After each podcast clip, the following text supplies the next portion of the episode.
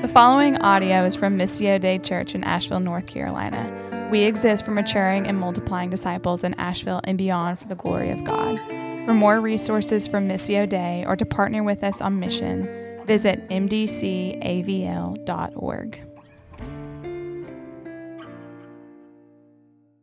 Morning, church. How are we? Great. Good to see you. There you are. Uh, it's been so good to see some uh, faces I haven't seen in a year. And uh, I know there's also some uh, new faces here as well this morning. So, welcome. My name is Brian. I'm the lead pastor here at Missio. And I'm really grateful that you are with us this morning. Uh, lots of good news coming this week. And so, uh, the, mo- the, the, best of which is you got new chairs, right? So, yeah, I know you would love that. if you have a Bible, go ahead and open up to Acts chapter 3 with me. Acts chapter 3 is where we're going to spend our time this morning. I'm actually going to get try to get through the entire uh, chapter this morning. So uh, I hope you packed a lunch. We've been studying through Acts, and Acts really is, as I've said a few times before, what it looks like when the power of God is unleashed through his people, the church.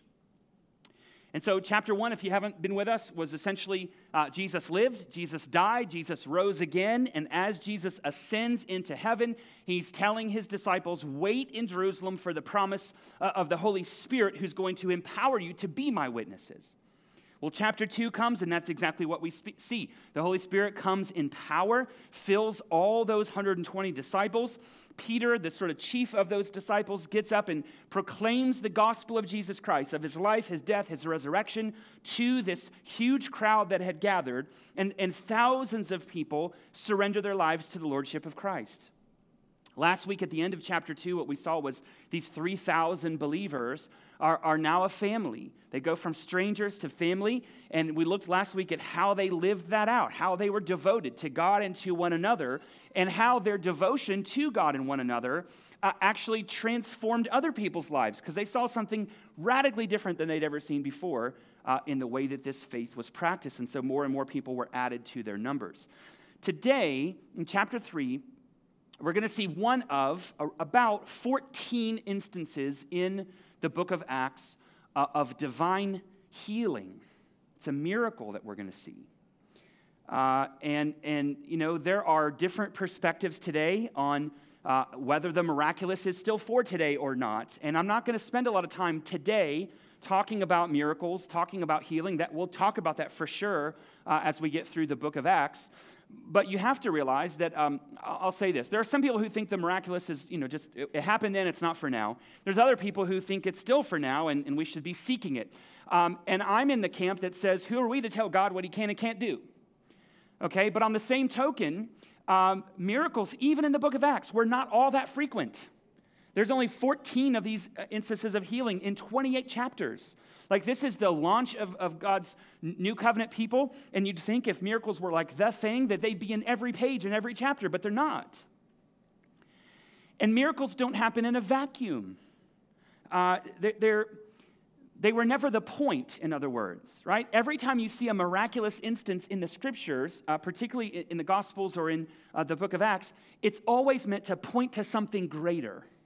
And that's actually what we're going to see this morning. So uh, I know it's a lot, but I think it'd be worth it if I read for us all 26 verses just to give us, you know, whether you're an auditory learner or, or a visual learner, you can look at the text, you can hear the text, and then we'll come back and make some observations uh, about it. But uh, chapter 3, if you'll follow along with me in your Bibles, uh, you don't have to read it out loud, I'll read it. Uh, but let's, let's go through these verses and then I'll pray for us and we'll dive in here. Acts chapter 3, starting in verse 1. Now, Peter and John were going up to the temple at the hour of prayer, the ninth hour. That's 3 p.m. And a man, lame from birth, was being carried, whom they laid daily at the gate of the temple that is called the Beautiful Gate, to ask alms of those entering the temple. Seeing Peter and John about to go into the temple, he asked to receive alms. And Peter directed his gaze at him, as did John, and said, Look at us. And he fixed his attention on them expecting to receive something from them. But Peter said, I have no silver and no gold, but what I do have, I give to you. In the name of Jesus Christ of Nazareth, rise up and walk. And he took him by the right hand and raised him up, and immediately his feet and ankles were made strong. And leaping up, he stood and began to walk and entered the temple with them, walking and leaping and praising God. And all the people saw him walking and praising God and recognized him as the one who sat at the beautiful gate of the temple, asking for alms. And they were filled with wonder and amazement at what had happened to him. While he clung to Peter and John, all the people, utterly astounded, ran together into the portico called Solomon's. And when Peter saw it, he addressed the people Men of Israel, why do you wonder at this? Or why do you stare at us as though by our own power or piety we have made him walk? The God of Abraham, the God of Isaac, the God of Jacob, the God of our fathers glorified his servant Jesus, whom you delivered over and denied in the presence of Pilate when he had decided to release him. But you denied the holy and righteous one and asked for a murderer to be granted to you. And you killed the author of life, whom God raised from the dead. To this we are witnesses. And his name, by faith in his name, has made this man strong, whom you see and know. And the faith that is through Jesus has given this man perfect health in the presence of you all. And now, brothers, I know that you acted in ignorance, as did your rulers, but when God foretold by the mouth of the prophets that his Christ would suffer, he thus fulfilled.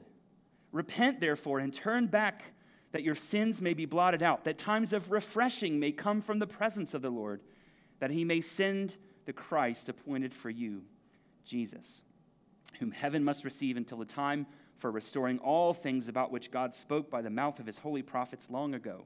Moses said, The Lord will raise up for you a prophet like me from your brothers. You shall listen to him in whatever he tells you.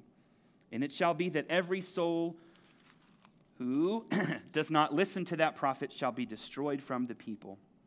And all the prophets who've spoken, from Samuel to those who came after him, also proclaimed these days You are the sons of the prophets and of the covenant that God made with your father, saying to Abraham, And in your offspring shall all the families of the earth be blessed.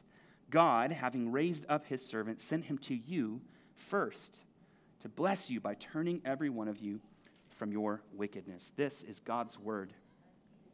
Thanks be to God. Let's pray. Uh, Father, we are grateful to be your people, called by the name of Jesus, um, forgiven because of the, the life, death, and resurrection of Jesus, welcomed into your family as your beloved sons and daughters. This is a gift that comes only by grace through faith, and that faith is a gift that you give to us. We are grateful that we belong to you.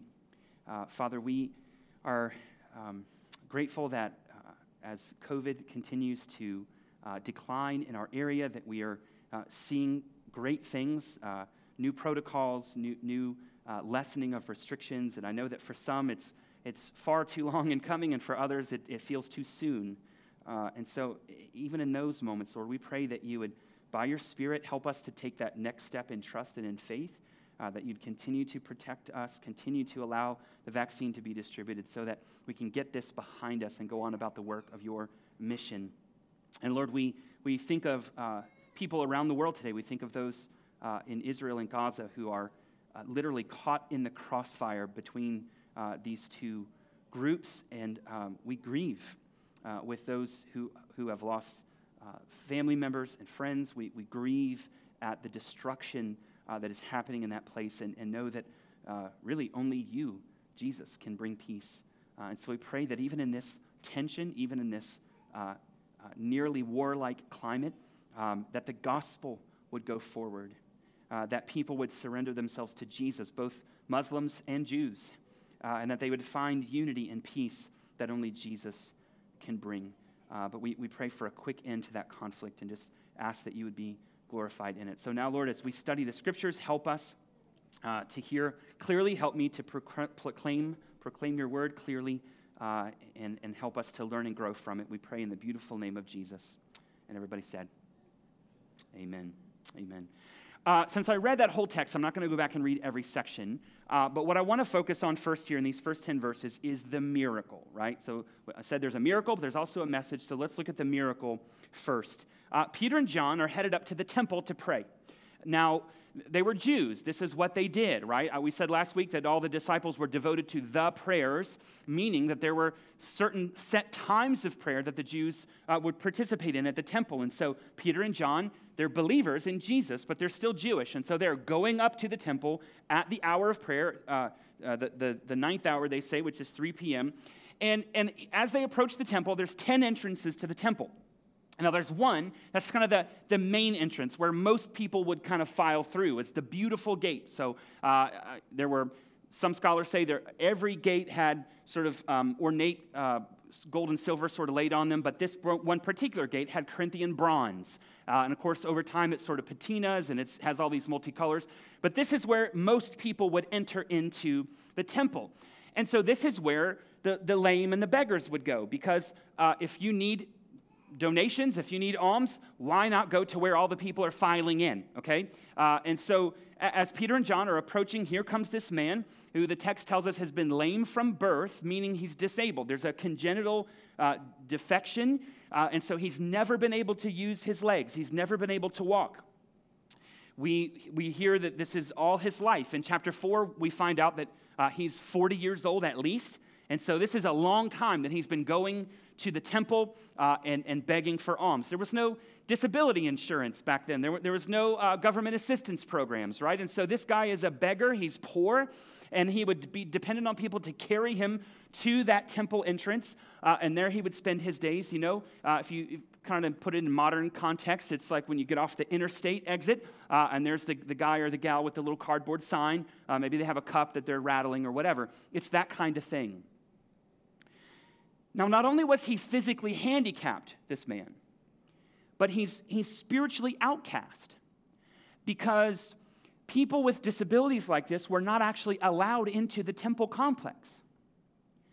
So you just picture the shame of that. For this man who not only does not have the use of his legs, who, who does not have the ability to depend, you know, be dependent, uh, independent for himself, uh, to protect himself, to provide for himself, but he's not even allowed to worship with everybody else. He's, he's not allowed into the temple. And, and so here he is, sort of in shame. You'll see that in a second because he doesn't even make eye contact with these, with these uh, guys. Uh, and that's where, this is where he spends his days. And so here, Peter and John are coming up. They've been, now remember, they're not from Jerusalem. Uh, so so they, they, they were there for Pentecost. Uh, they, were, they were there. Uh, and so they've been there probably two months? Um, worshiping, praying, waiting for the Spirit, you know? And, uh, and so 60 days, let's say, they, they've been in Jerusalem, which means if they're good Jews who are practicing the, the prayers, they've been walking past this guy. And, and by the way, this guy's not alone. There's plenty of lame and beggars who are sort of lined up along uh, the, the temple entrance. So they've walked past this guy probably dozens of times by now right? Maybe they've thrown a little change in his cup. Maybe they've said hi to him. Maybe they've just walked right past him. We don't know. But this time it's different. We don't know why. Uh, the text doesn't tell us what, what it was like that made them stop, but, but this time it was different. And so they stop, and the text tells us that they focus in. And in, in fact, I love the way the, the text says it uh, that they directed their gaze at him. You see that in verse 4? Peter directed his gaze at him. It's very reminiscent of Jesus who uh, in the Gospels, he would, he would look at someone, he would, he would fix his eyes on them. It's almost like the rest of the world would disappear because he was laser focused on that person and their need. And he would feel compassion for them and then he would do something about it. This is the way of Jesus, you see. And so uh, here are uh, Peter and John, and, and Peter focuses his gaze on him, uh, and, and, and it says that he's, he asks him to look at them. So again, you, you, see the shame in this man who's he's, you know, maybe he's got his cup or a little basket and he's, you know, alms, do you have any alms? Can you give me, you know, spare change, you know, bus pass, cigarette, you got something for me? And and and Peter stops and says, No, look, look at me. And they make eye contact. He has to lift this man's face up from his shame to focus on him. And then he says to him, I don't have any money. which is awkward, right? Because this man's going, Do you have any money? And he goes, Hey, look at me. I don't have any money. But what I do have, I give to you. Now, before we get to what actually happens here, just put yourself in the scene for a second. Um, this man is expecting. The text even says he's expecting to receive something. He's expecting that there's going to be some change or maybe even a dollar bill this time, you know? And for Peter to go, I don't have what you're looking for, man. But what I do have, I'm going to give to you. You're like, oh, is it going to be one of those Christian tracts? Like, don't give me that. You're like, what are you going to do? Um, I can't read this without thinking of uh, a, a, a, pastor that I know in a college town who uh, one time they received their offering. You know, they passed offering baskets around. And uh, in the offering was a bacon, egg, and cheese biscuit. And, uh, and, and there was a note from a college student on the bacon, egg, and cheese biscuit that said, Silver and gold have I none, but what I have I give to thee.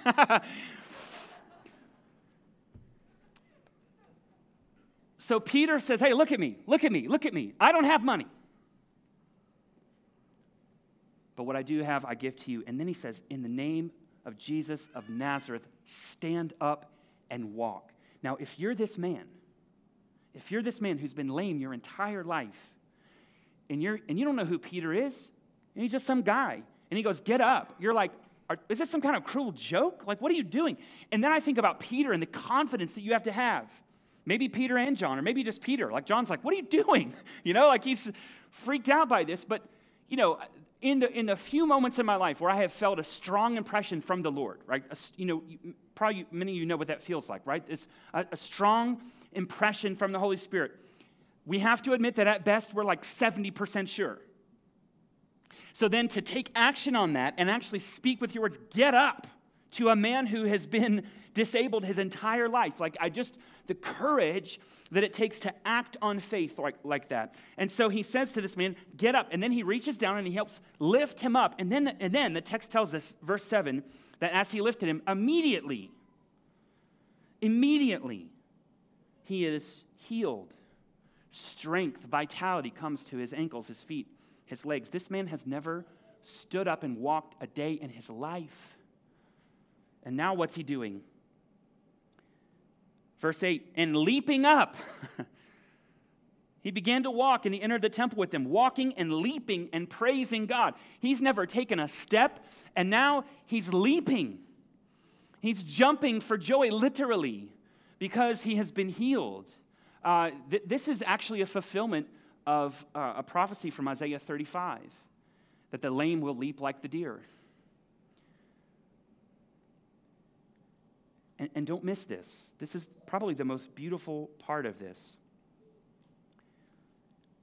It says he entered the temple with them. This is the first time in this man's life, outside of maybe his dedication, right? Uh, like Jesus was dedicated at the temple. All Jews would have been dedicated at the temple, but they didn't know he was disabled at that time, right? Outside of that, this is the first time that this man has been allowed in the temple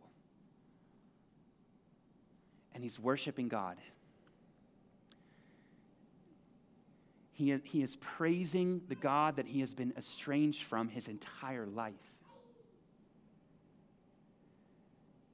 And then other people are seeing him and they're watching him dancing around and, and, and praising God, and they're like, wait, isn't that a cardboard sign guy?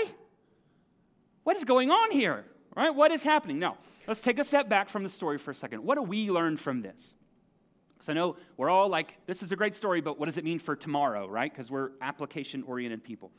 Um, th- this occurred to me as I was reading the text this week.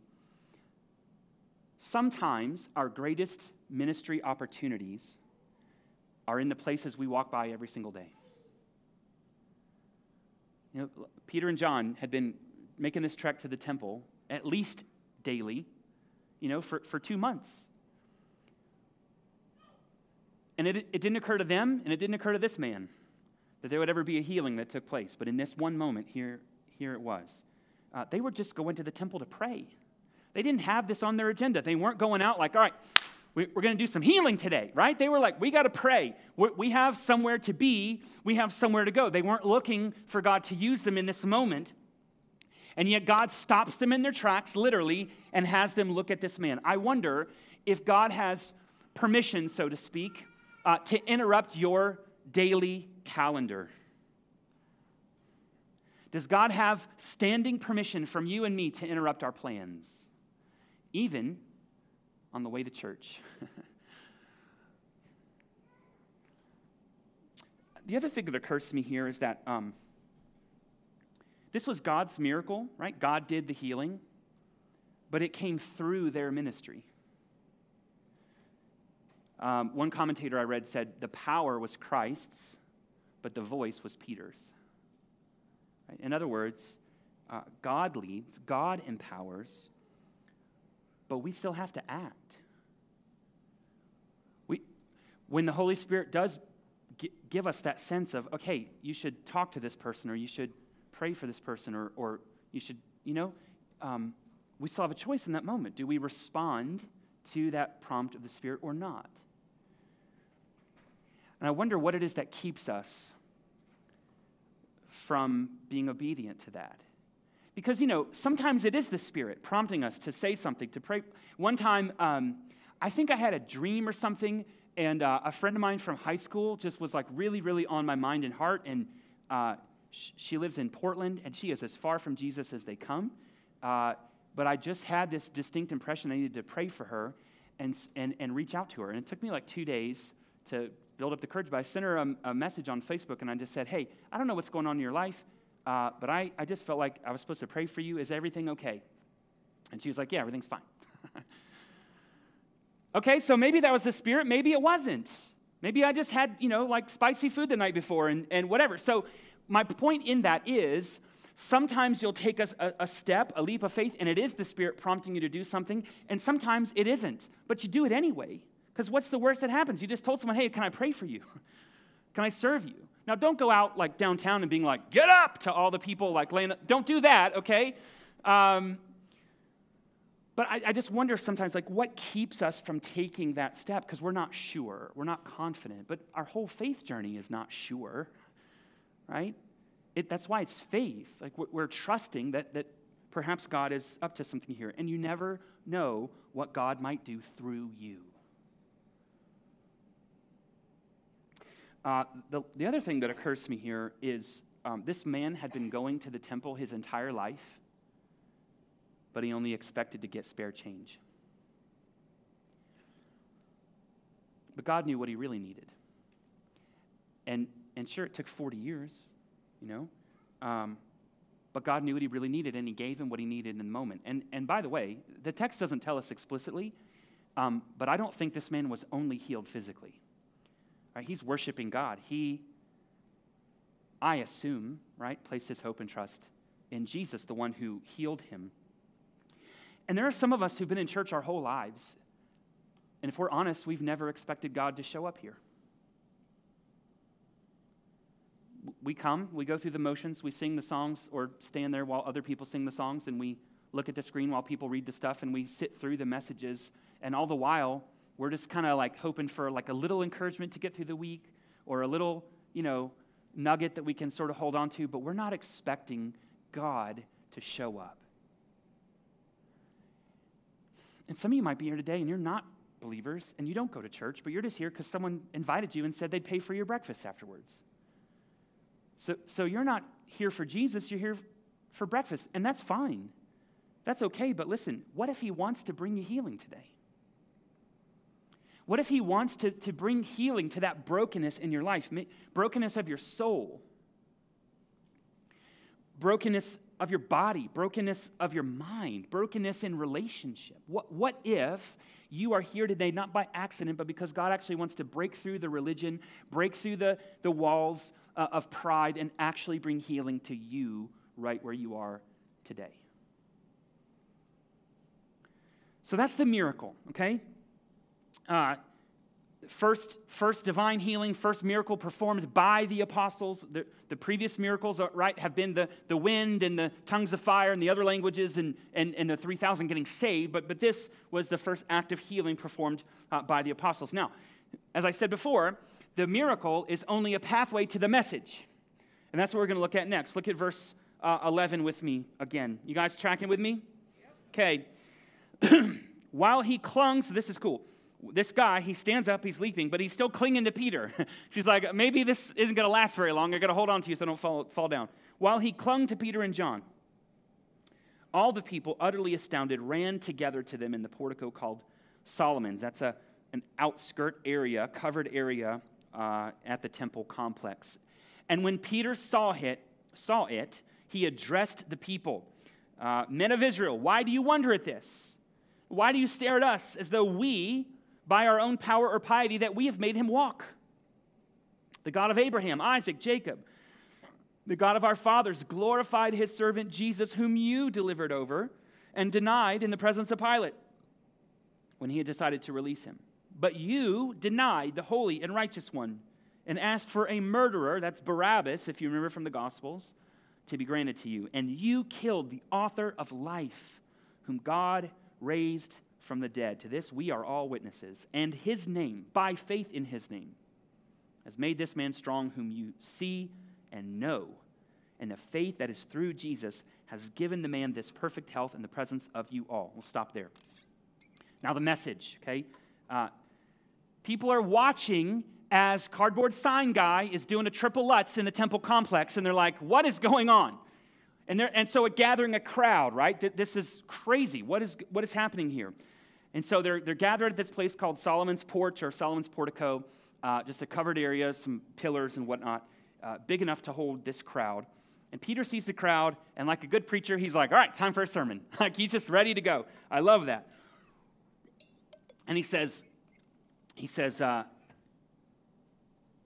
he starts to proclaim the gospel. Now, now here's what's interesting to me. He didn't just do a good deed and then let, it, let it stand on his own. Not that there's anything wrong with good deeds, okay? They're good, they're nice. But good deeds alone are not enough. Deeds are fine, but what we need is good news. And so, you know, there's that line uh, that gets attributed to St. Francis of Assisi that a lot of people are really fond of. That it says, Preach the gospel at all times, and if necessary, use words. And the problem with that quote is words are always necessary because the gospel is a message that must get proclaimed, it must get spoken. So, so do good deeds, right? Demonstrate the gospel in, in your life and in the way you serve people, but also proclaim the message of the gospel. And so that's exactly what Peter is going to do here. In other words, the, the miracle made way for the message. It wasn't the other way around. Okay? This, this miracle made way for the message. And just like in Acts 2, Peter is going to explain. Let me tell you what's going on here. Okay? Uh, and, then, and then he says, Why do you think that this is something that we did in our own strength? Like, I'm a Galilean fisherman. Like, I had nothing. this is not me. This is not us. This is Jesus' work. And I love that after this miracle, because, you know, Peter is this guy who's sort of impetuous and uh, he always has something to say, even if he's putting his foot in his mouth. Uh, if you remember when Jesus was transfigured uh, up on the Mount of Transfiguration, pretty sure it was called that after the Transfiguration. Um, but he goes up there, he sees Jesus transfigured, and then, because he doesn't have anything else to say, he's like, hey, should we uh, build a, a church? should we build a structure? Like he's just ready to do something. But here, instead of taking credit for the miracle, like he could have been like, that's right, we healed him. Who's next? All right, he could have been like, I'm going to start my TV ministry right now. Somebody get me a white coat that I can wave around on people and heal them. He could have done that, but he didn't. What did he do? He said, This is Jesus' work. And you have to know this. Listen, because uh, those TV guys are out there, and there's, you know, but, but all true miracles, all true healings point to Jesus. The credit doesn't go to the healer, uh, well, it does. It goes to Jesus because the man is not the healer, the woman is not the healer. Jesus is the healer. And if you see on TV anyone doing these, these things and they're not giving credit to Jesus, they're not deflecting attention away from themselves to Jesus, they're not real miracles. It's, that's just the truth. So here he says, This is all about Jesus. It's all about Jesus. God, the God of your fathers, the God of the patriarchs, he glorified Jesus because Jesus was plan A. Now, you delivered Jesus to Pilate, you had him killed, but he's the author of life. You see what he does here? Um, when we see the word servant, uh, God's servant, Jesus, uh, that's, that's intentional. Because the Jews would have heard that and went, well, that's a loaded word, servant, the suffering servant from Isaiah 52 and 53 when he says you killed the author of life, he's speaking back all the way to Genesis, right? Because God created everything. When he says he's the holy one, the righteous one, he, he's, he's again pointing them back to Old Testament passages to help them see that Jesus was not just a man who had power from God, he was God in the flesh.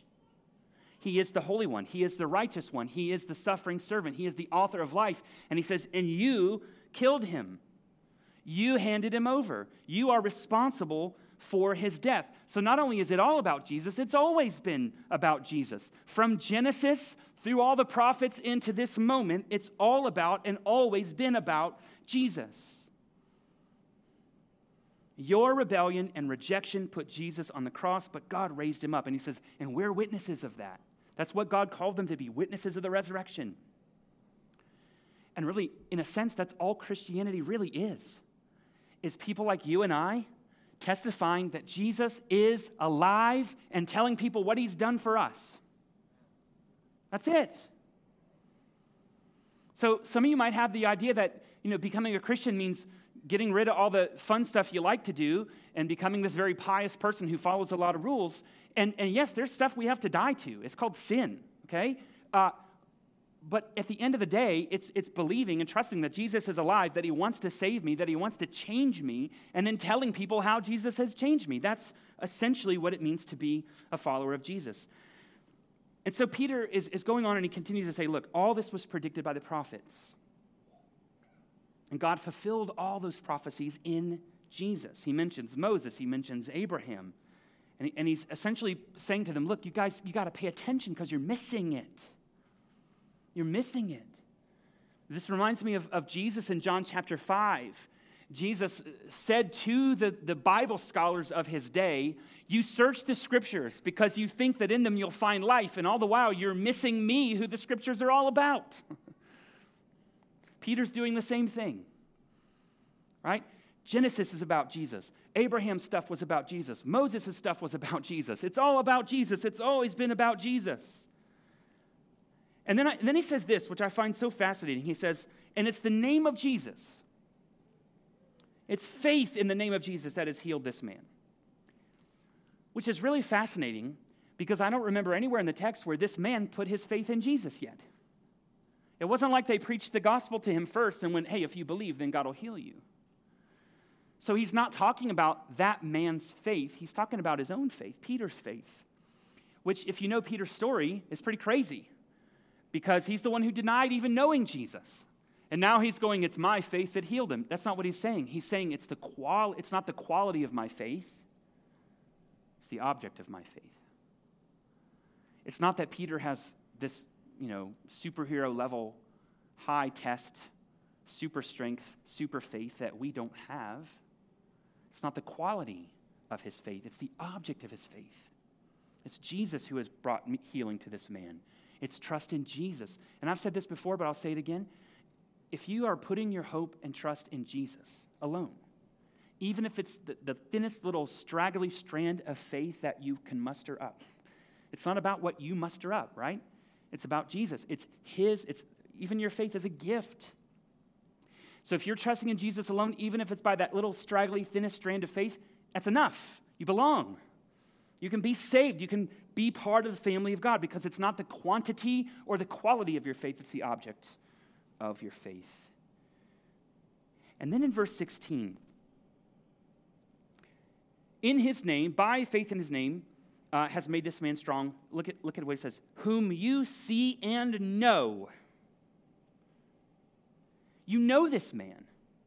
You've seen this man every day of his life, probably every day of your life sitting at the gate of the temple, begging for alms.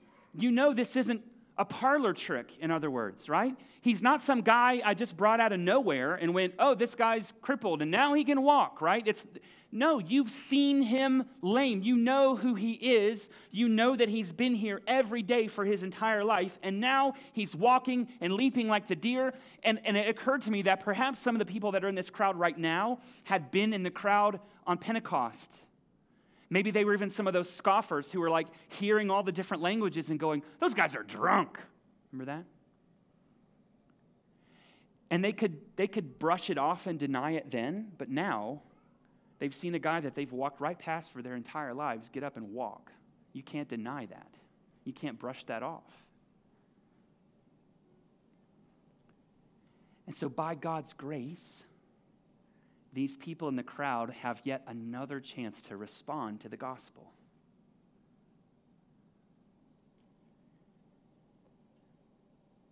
And the miracle wasn't even the point.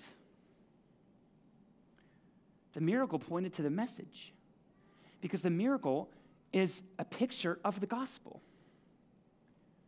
Like all of us, all of us start out life spiritually lame disabled, unable to meet the righteous requirements of God's law, unable to be righteous and holy as God demands. Even our very best efforts apart from Christ only get us to the gate where we sit helpless and unable to go, unable to access the very presence of God. But the beauty of the gospel is that God came to us in the person of Christ. He stooped down to us, He looked us in the eyes, He raised us up, and He healed us. He forgave us of our sin. He lived a life we couldn't live, perfect, holy, sinless. He died the death we all deserve for our rebellion and sin. He rose again from the dead, conquering our enemies of sin, death, and hell. And then He lifts us up, He strengthens us. And he allows us to leap for joy with the, with the power and presence of his very spirit inside of us. This is the gospel. What he did for this man is simply a picture of what he does for all of us in our souls.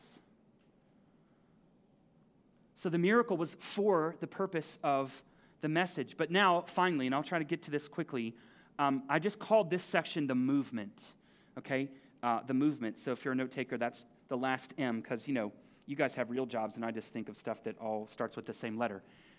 So, um, the movement. Look at verse 17 with me. You hanging in still? And now, brothers, verse 17, I know that you acted in ignorance, as also did your rulers. But what God foretold by the mouth of the prophets that his Christ would suffer, he thus fulfilled.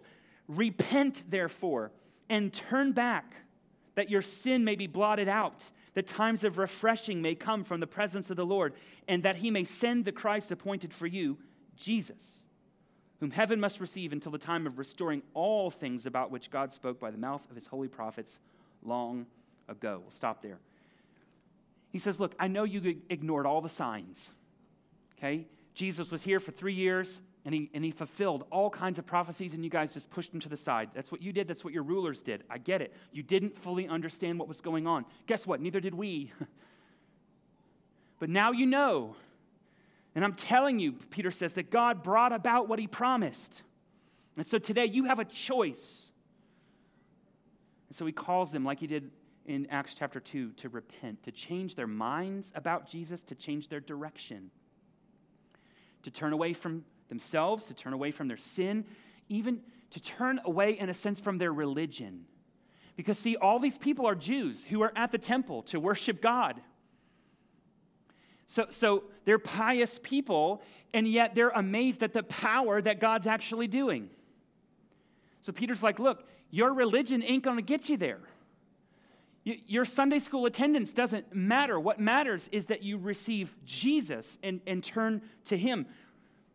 And if you'll do that, if you will repent, if you'll receive what Jesus is here to give you, He says this if you repent, your sins will be blotted out. Now, we don't use language like that. And so I looked it up. Um, because I think a lot of us, when you hear blotted out, you think about like um, white out. Like when I was a kid, I don't know anymore, we just type everything out and your phone has autocorrect. And so it just replaces the wrong word with the right word, or sometimes the wrong word, the right word with the wrong word. And we don't remember what it's like to have to write something out and then you make a mistake. Remember that? Uh, when I was in school, man, I mean, it wasn't that long ago, but I would have to handwrite papers and stuff, and then you, you, you make a mistake in pen, because, you know, you have to write in pen, and then you'd white it out, right? But here's the thing about whiteout, especially for us that are a little bit more ADD and perfectionist oriented, is that um, it's whited out, and you can write over it, but you still know the mistake is there. And if you see a paper that has whiteout on it, you're like, oh, that's a lot of mistakes, you know, even though it says the right stuff now. That's not what this is. This is not just a covering over, even though the original mistake is still under there. Um, the, the kind of paper they used then was like papyrus or sometimes animal skin, okay? And the kind of ink that they used did not fully absorb into the paper. And so what you could do is, is you could actually blot out, okay, what was on the paper and wipe it clean and repurpose that paper. That's what he's saying here. That if we will turn to Jesus, turn away from our sin in ourselves, that our sins will be blotted out, wiped clean, and we will be repurposed for God's purposes. See, all of us have a paper. Um, Colossians 2 calls it a record of debt that contains all of our sin, all of those times that we wanted to be our own authority, all of our unbelief and all of our disbelief and all of our misbelief and all of our ignorance and oblivion uh, about who God is, uh, obliviousness, not oblivion, all of our rebellion. But see, Jesus becomes our substitute in his life and in his death. He pays the debt that we owe in full. He blots out all of our sin and transgression, and he credits us with his perfect, spotless record. But, but then it says, not only are our sins blotted out, we will experience, he says, times of refreshing. Now, uh, it, I think we all know this, but specifically in this language, there's, there's two kinds of time, or two words for time. One is chronos, where we get chronological, right? That just means like the next minute, the next hour. That's chronological time. And then there's a word called kairos, which means uh, a new season, uh, it's, it's a lasting and permanent change. And the word here, when he says times of refreshing, is the word kairos. That this is a new season, this is a new movement, a new moment where, where you will experience refreshing. In other words, relief, uh, uh, breathing room. From what? F- from the carrying the weight of all your sin. You're free. You, you, you're relieved. You, you, uh, the restoration of vitality is what refreshing means.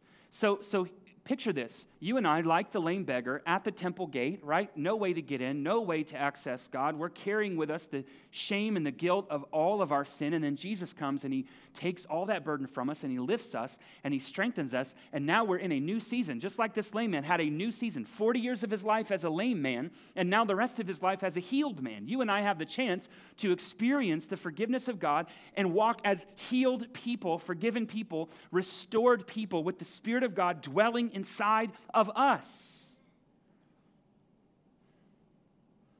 Repurposed, refreshed. And then he says, now I'll go very quickly, um, in verse 25, uh, you are the sons of the prophets of the covenant that God made with your father, saying to Abraham, In your offspring shall all the families of the earth be blessed. Here's what he's saying You guys are Jews. Jesus decided to come to you first, but his message is for everybody on earth. So that's why Peter's here. He's saying, I'm proclaiming this to you because this message is not just for you, it's supposed to go through you. This message is meant for you, but it's also a movement that's supposed to go through you to all nations. And when we get to chapter 4, we're going to look at chapter 4 next week. But I want to point out one verse for you here because there's some controversy, there's some stuff that goes down. But look at verse 4 of chapter 4 with me. After Peter preaches his sermon, it says this But many of those who had heard the word believed, and the number of the men came to about what? 5,000. How many Christians were there last week in our study? 3,000. Now there's 5,000, and it says the number of men, which means there's probably more than 5,000 total believers. It's incredible. So in other words, let's not get hung up on the fact that this one man got his legs back. Let's rejoice in the fact that 2,000 got their souls restored to them. It's incredible. Thousands are spiritually healed, though one man is physically healed. And now this movement is off and running 5,000 at least believers who are going to turn the world upside down. Now, a couple things by way of application, then I'm done. If you are in Christ, if you are in Christ, I want you to remember that you have dwelling within you the very same spirit that empowered Peter and John for this ministry. The very same spirit. And he, he wants to empower us, brothers and sisters, for more than just Hulu and hobbies. He has a mission for every single one of us. He has a mission for us corporately. Okay, and so I want you to dwell on the fact that the Spirit of God dwells inside of you at every moment for every purpose. So, like in your job, uh, in your neighborhood, with your family, with your children, with your parents, with your friends, at the gym, uh, all the places you're going to be able to go now because stuff's going to open up. Y- you are on mission with the power of God's Spirit. So, are we listening to the Spirit? Are we following the promptings of the Spirit? Are we making room for the Spirit to, to speak to us and, and, and to encourage us and to move us uh, into the mission, the ministry that He has created for us? Secondly, uh, twice now we've seen good news lead to life for many, for thousands. And, and I wonder, for our sake, um, do we know the good news enough to be able to share it? Like, can we articulate the good news? So, like, I would rather you walk out of these doors um, and not try to heal someone and make them walk, but be able to proclaim the truth of the gospel to someone so that they might spiritually live. Are we ready as a people to share the hope of Christ that is in us? Peter says uh, later in his letters that we ought to always be ready to share the hope that we have. So, in our doing good deeds, are we also ready to share the good news?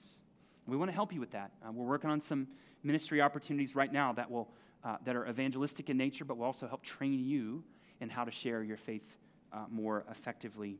Uh, and then finally, it occurred to me that there may be some of us watching or some of us in the room this morning that are not followers of Jesus. And and, and, and you didn't come for that. You didn't come to follow Jesus. Like you came for breakfast, or you came, you know, because uh, you didn't want to disappoint your friend, or, or maybe you, you tuned in just to get a little bit of encouragement. But God had other plans.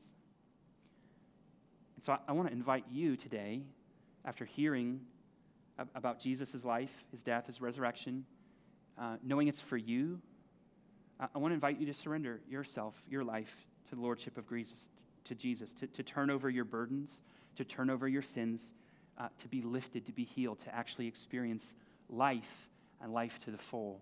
Uh, and if that's something that, that you feel God pulling you to do, I'd love to talk with you about that and, and pray with you to that end. But um, I'm going to pray for us right now, uh, and then I'm going to invite the band to come back up. I don't have any actual questions for you to write down, but maybe you just spend a moment or two reflecting on what you've heard uh, and, and, and, praying uh, yourself. And then uh, as the band comes up, we'll sing a couple more songs and then move into our time uh, and then I'll let you go. Father, uh, I thank you for these people. Thank you for the opportunity to, to open the scripture. And I know that uh, gone a little long this morning, but I pray that it's been helpful. I pray that it has been um, encouraging and challenging for my brothers and sisters. And help us now, Lord, just to reflect on what we've heard um, and, and to, as always, not just be hearers of the word, but doers also. Um, but help us more than anything to trust in Jesus. Uh, it is not by our might, by our piety, by our uh, power that ministry gets done. It is only by your power. And so help us be vessels, um, be, be uh, available to you for your purposes uh, in our homes, in our city, uh, and around the world. We love you. We thank you for Jesus and all that we have in him. We ask your blessing over our time of response in his name and by the power of the Spirit. Amen.